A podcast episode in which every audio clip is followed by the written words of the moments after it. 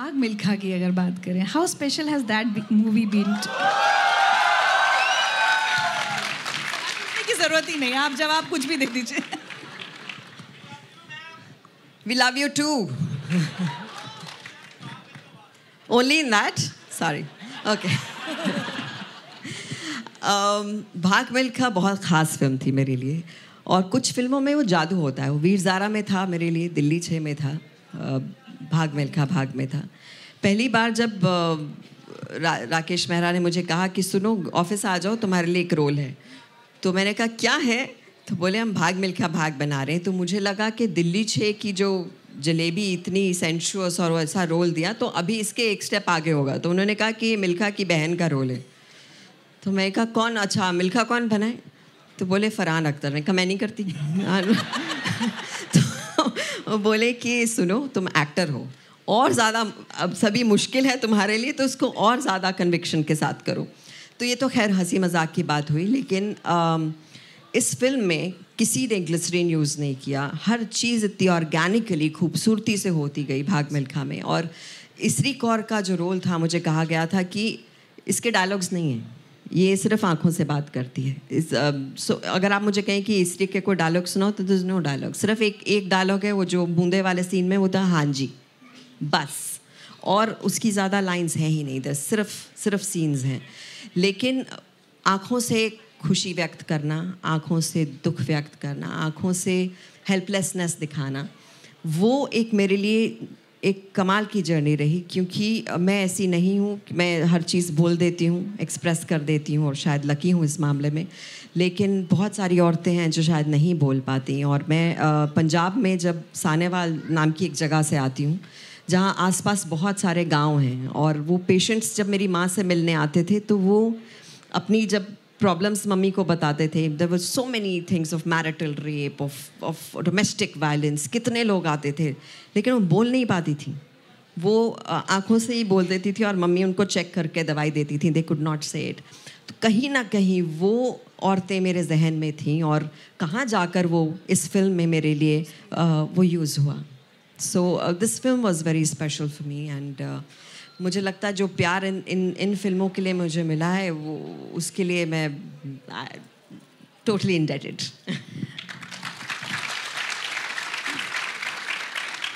हम आखिर में पाँच मिनट के लिए ऑडियंस क्वेश्चन अच्छा इसी से रिलेटेड बोलना है फिर ऐसे ही खड़े होकर बोल my husband lost her sister the year this movie was release and he did not cry but the moment we were in the theatre watching that movie there was a went out which was much needed. And every time Bhag Milka Bhag is on the screen, he blows kisses saying, My sister is back, Mary Sri. आप अपने husband को मेरी तरफ़ से एक बहुत ज़ोर से जप ही दीजिएगा ये मेरे लिए बहुत मायने रखता है आपने कहा thank you thanks That's so beautiful. I think ये जो ये awards हैं ये awards हैं. ये जो प्यार है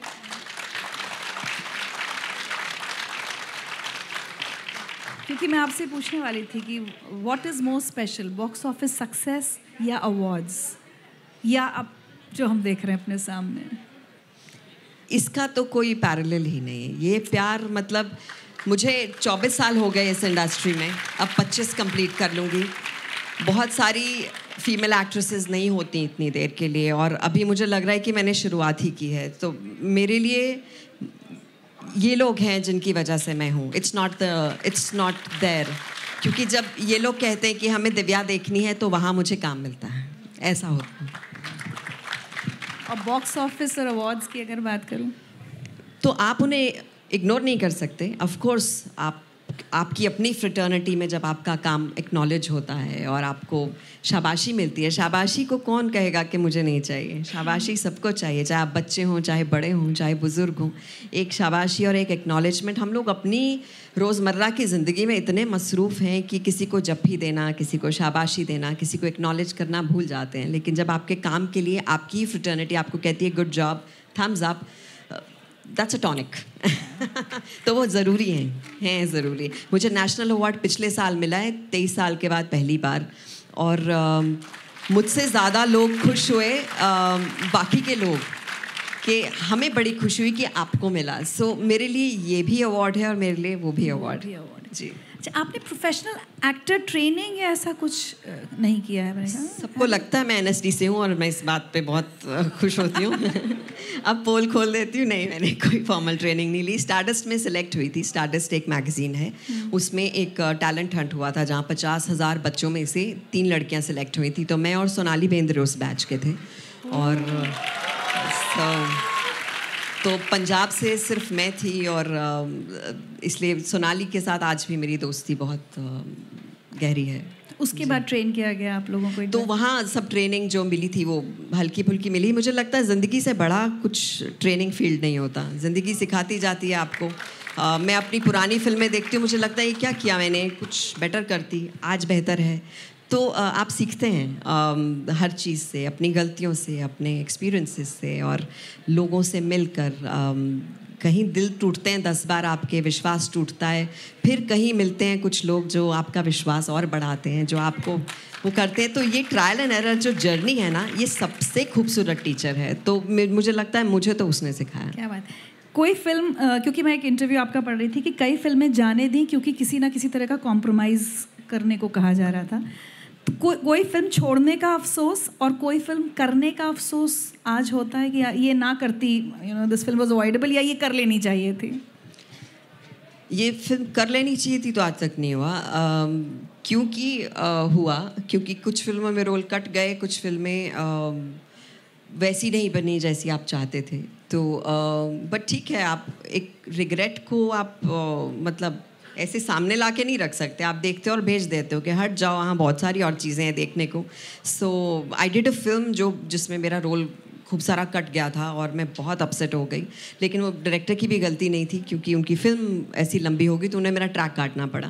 I was very upset I sir मैंने इतनी मेहनत की यार अभी क्या मतलब? लोगों ने देखा तो मेरा दो सीन देखे। उसके बाद मैंने ऐसे ऊपर देखा। I said God this situation is given to you अब देख लेना। मैं मेहनत कर रही हूँ ना उसके एक महीने बाद भाग मिल्खा भाग आई और वो जो प्यार मिला और वो जो सबने यहाँ आँखों पे बिठाया, वो दस फ़िल्मों के ऊपर भारी था। सो आई थिंक होती हैं चीज़ें, आप उन्हें एक्सेप्ट करें, देखें और जाने दें और खूबसूरत चीज़ें आगे आती हैं।